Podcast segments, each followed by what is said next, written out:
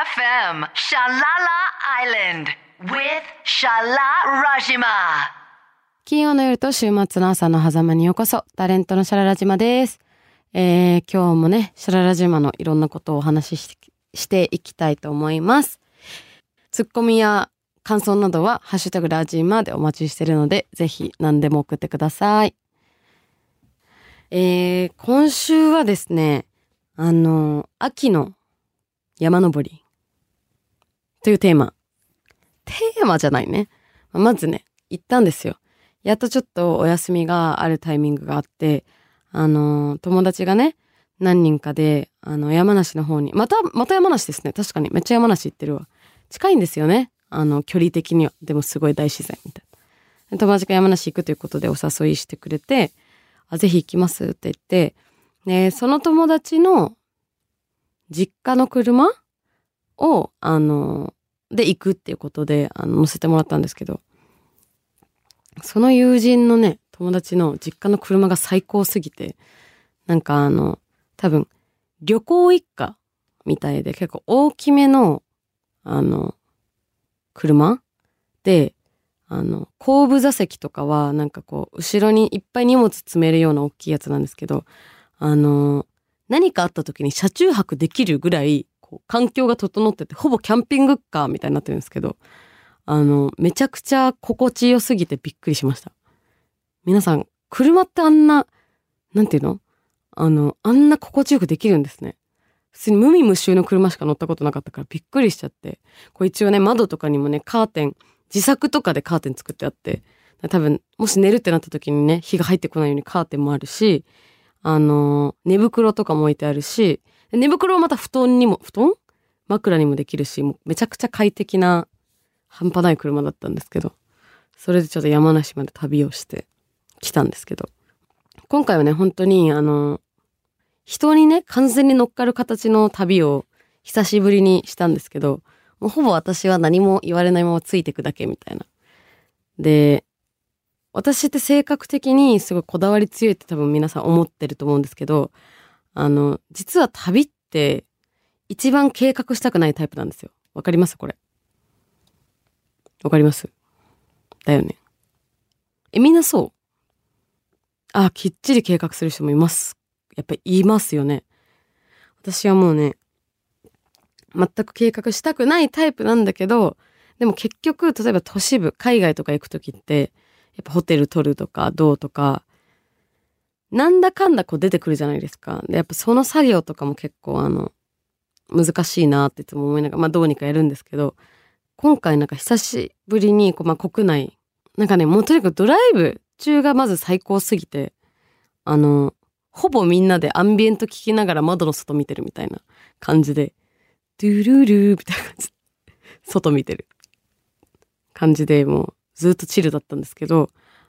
なんか今回の旅の目的はなんかその何もしないだったんで、てか何も計画しないし何もしないし、ご飯どこで食べるかとかもほぼ探さないし、あの、何よりもこう、自然と触れ合うだったから、まず、えっと、初日は結果、えー、どこ行ったかなあ、川に行きましたね。山梨の、あの、多分真ん中の方の韮崎のあたり行ったんですけど、韮崎から1時間ぐらいかかるところかな。多分どっちかの方面に1時間ぐらいかかるところに行って、で、あの、川登り、登りというかなんかあんまり人が来ない川、まあ誰かがなんか多分情報仕入れてそこに行って、で、あの割と急流の方上まで登って、で、ただひたすらボケーっとするみたいな。川辺で。で、あの、友達とかはみんなこう、川遊びを一応しようっていうので、なんか水着とか持ってきてて、私あの、全く泳げないし、あの、川、まあ水怖いんで、そもそもやっぱ泳げないんで。で、私だけこう、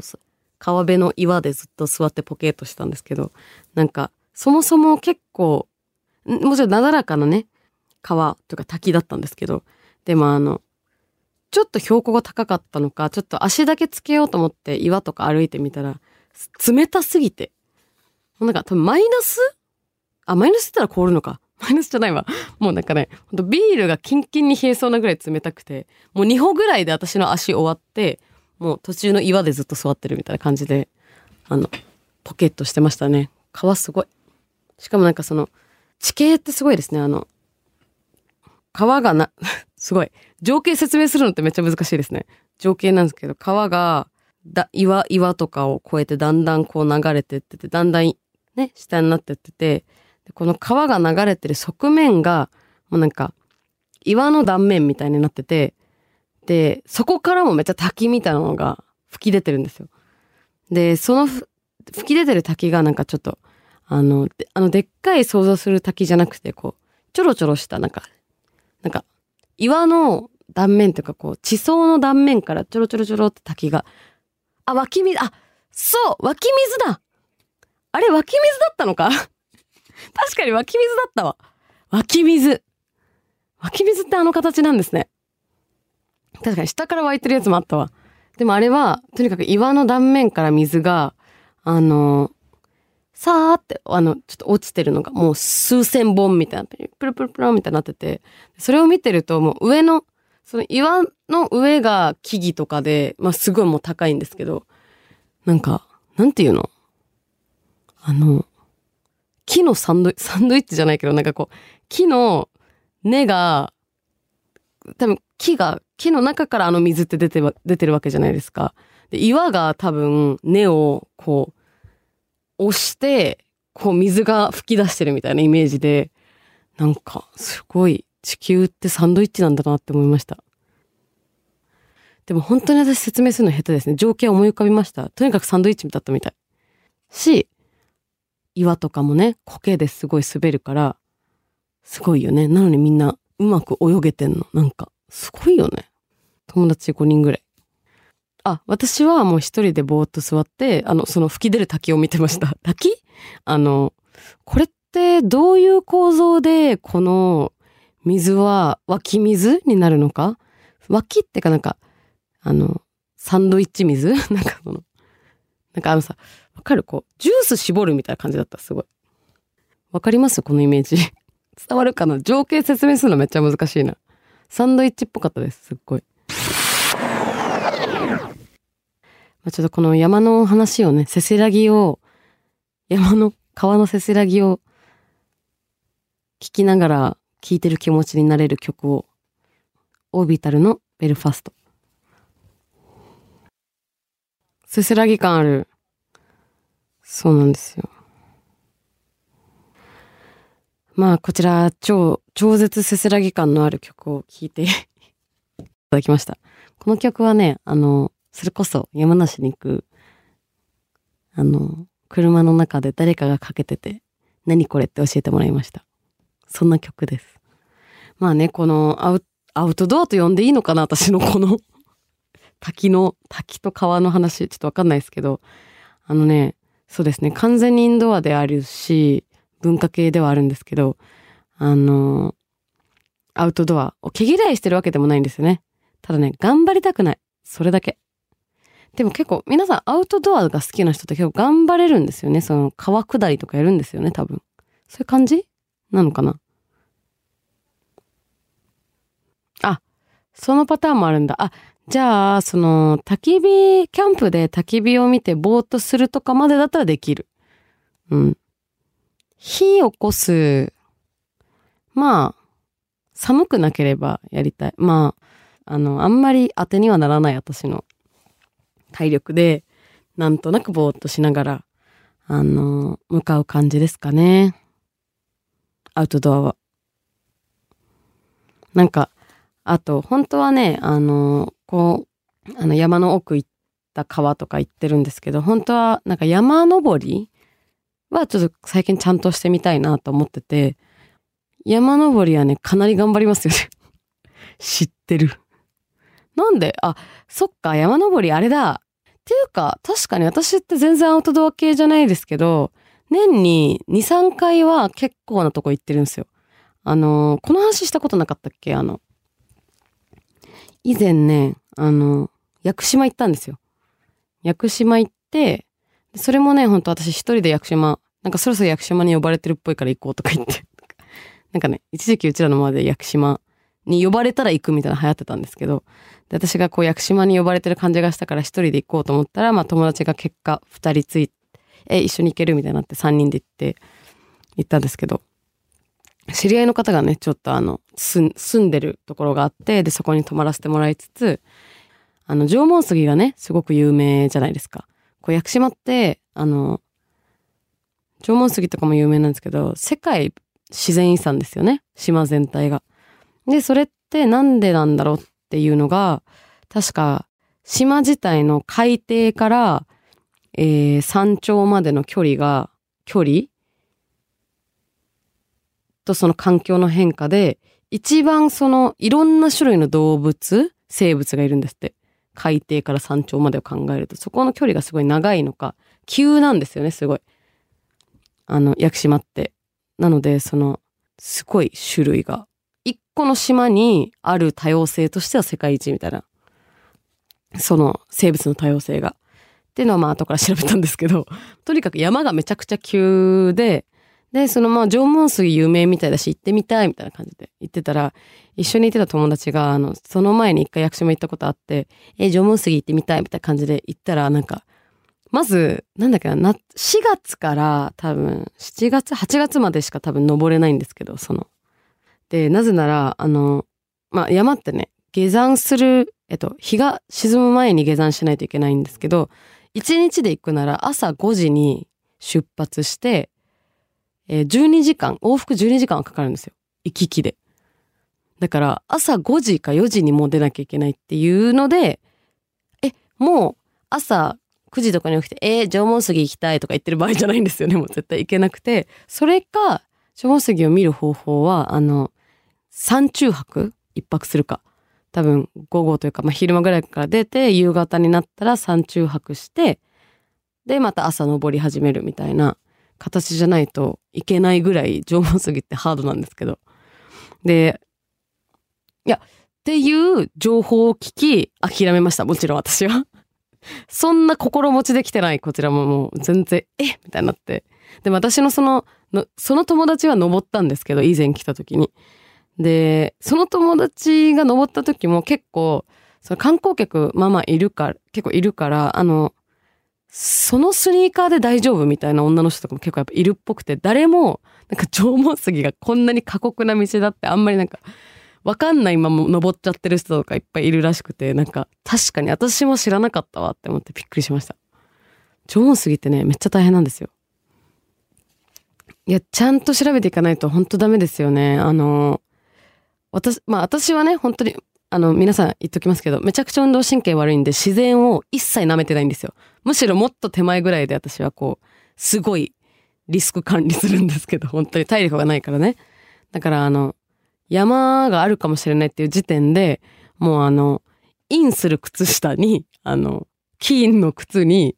あの、ちゃんとフードになる上着とかも、その、常備してるんですけど、私の場合。もう山とか登るとき、運動するときはおしゃれゼロだから、もうこっちは。で、気持ち私は言ってるんだけど、でも意外と確かに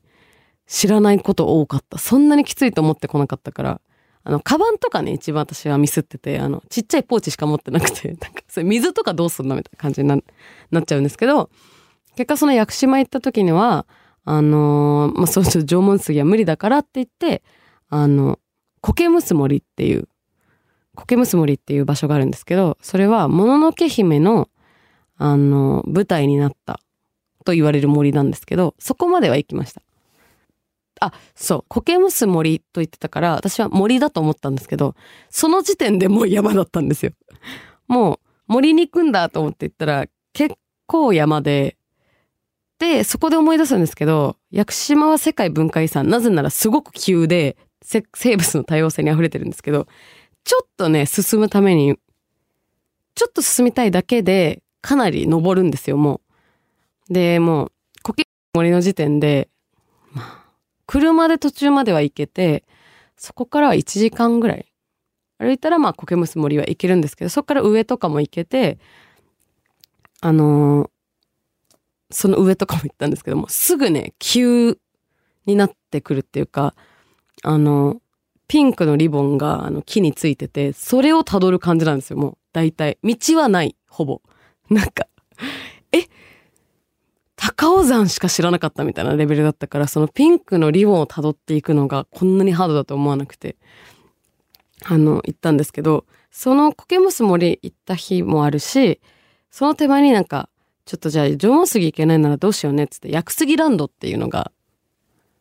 書いてあって、え、何？薬杉ランドなんか良さそうじゃんみたいな、ハイキングコースとか書いてあって、え、いいじゃん薬杉ランドっつって薬杉ランド行ったんですよ、みんなで。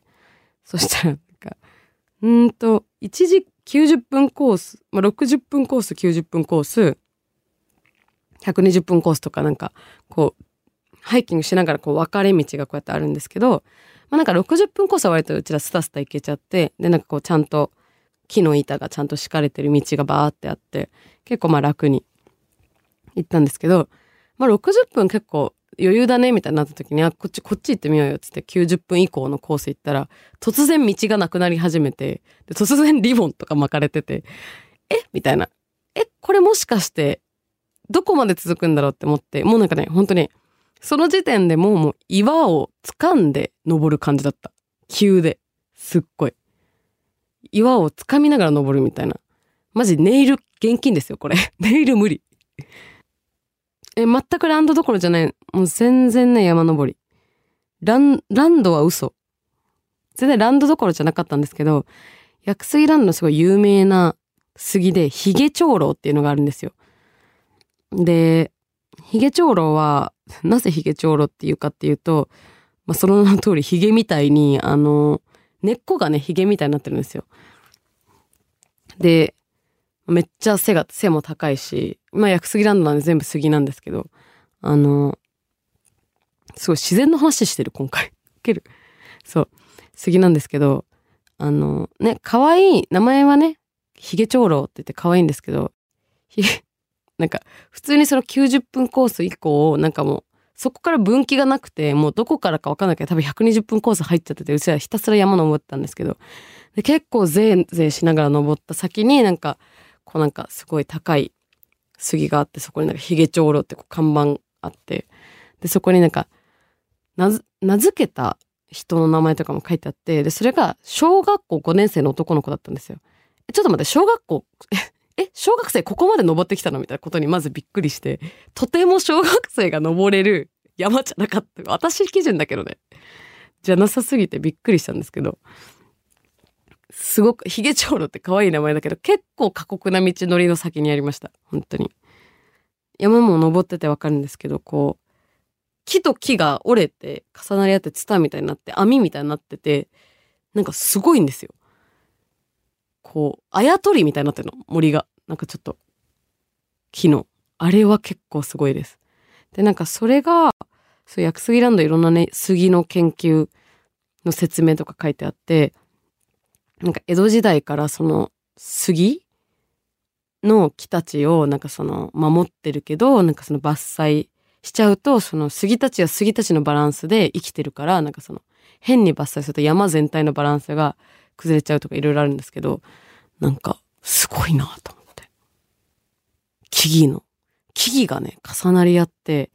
なんか糸みたいになってたもん。あの、糸、質感は全く糸じゃないんですけど、遠くから見るとなんか糸が絡まり合ってるみたいになってて、すごかったです。で、なんかね、マジで、エヴァンゲリオン、エヴァンゲリオンに出てきそうな使徒みたいな木とかもあって、なんかこう、こうみたいな。すごかったですよ、結構。ベイ FM シャララ島、今日はどうでしたでしょうか？私もね、喋り出したらもうどの方向に行くかわかんなかったですね。まさかの自然の話。この私がまさかの自然の話。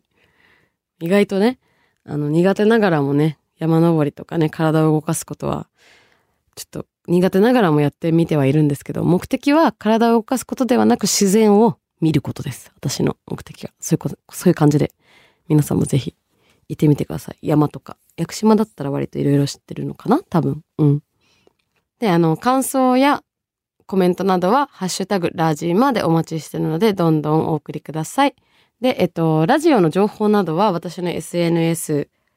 であの発信してるので、フォローよろしくお願いします。私の SNS が、えっと、アルファベットで LALAZIMA ララジマで検索してください。で他にも Spotify や Apple Music などのポッドキャストでも配信中なので、あの、放送の時間以外でも聞けるので、ぜひ聞いてください。